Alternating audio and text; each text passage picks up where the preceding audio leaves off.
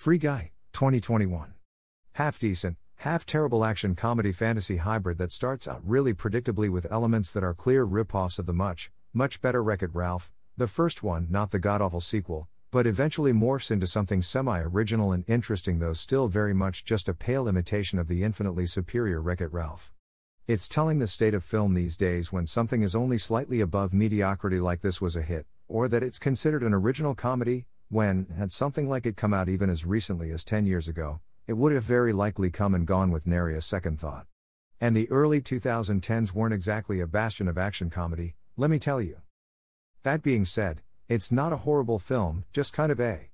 The first hour is dull and predictable and nothing you haven't seen a million times before, and Ryan Reynolds, though a decent actor, plays up too much of the idiot clown persona here, with a touch of gay flamboyance that seems completely inappropriate to the otherwise straightforward, heterosexual hero. A weird choice on his part. Once the film kicks into gear, well into the second act, a bit of originality and suspense and unpredictability and, dare I say it, heart is finally introduced, and it actually becomes enjoyable, but man, what a slog to have to get to it. And it's also funnier, especially the end boss battle bit. Why they couldn't have injected this level of quality into the film at the beginning, too, we'll never know. Also, the girl from the last duel is in it here playing yet another generic blonde female lead. Hell of a year she's having, two big films despite being relatively unknown and not a particularly memorable actress. She is pretty though, most of the time. It depends on how the light hits her. Much like in the last duel, sometimes she looks like she's in her early 20s, other times, like she's well into her 40s. Bizarre.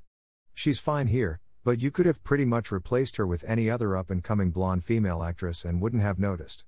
I'm sure she's a fine actress, and maybe, in time, given the right roles, she'll get better. Or at least more interesting to watch. Overall, an okay film. Not great, and takes a bit too long to become entertaining, but it gets there eventually. There's also a weird, stupid bit in there about white privilege that comes out of left field and made me almost punch my screen, bigotry, and inappropriateness of injecting non plot related racial tension in an otherwise family friendly film aside. Probably not the smartest thing to be self righteously insulting the likely majority race of the audience watching your film. They're filmmakers, particularly since both the writer and director of this thing are themselves white, likely born rich slash well connected, extremely successful in a predominantly nepotistic, highly luck dependent field, and, thus, the very definition of privileged. But hey, hypocritical, self righteous, Feel good bullshit at the expense of one's dignity is just par for the course from members of the media these days, isn't it?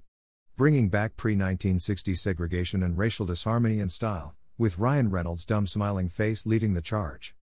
The other thing that annoyed me was, of course, the infusion of superhero and Star Wars crap at the end. I get it's a throwaway gag, but they just can't help themselves, can they? A big budget action movie without a superhero or Star Wars reference. What are you, nuts? Oh, and the actor who played the villain here sucked. Super over the top annoying. Yeah, I know who he is and what he's done in the past. He sucks here and he's a crappy, massively overrated writer slash filmmaker, much like Jordan Peele. I also hear he's a douche in real life, also much like Peele. Imagine that. Anyway, okay film. Not great, kind of insulting and stupid at times, but it has its moments. Don't expect much going in and you'll probably like it to one degree or another.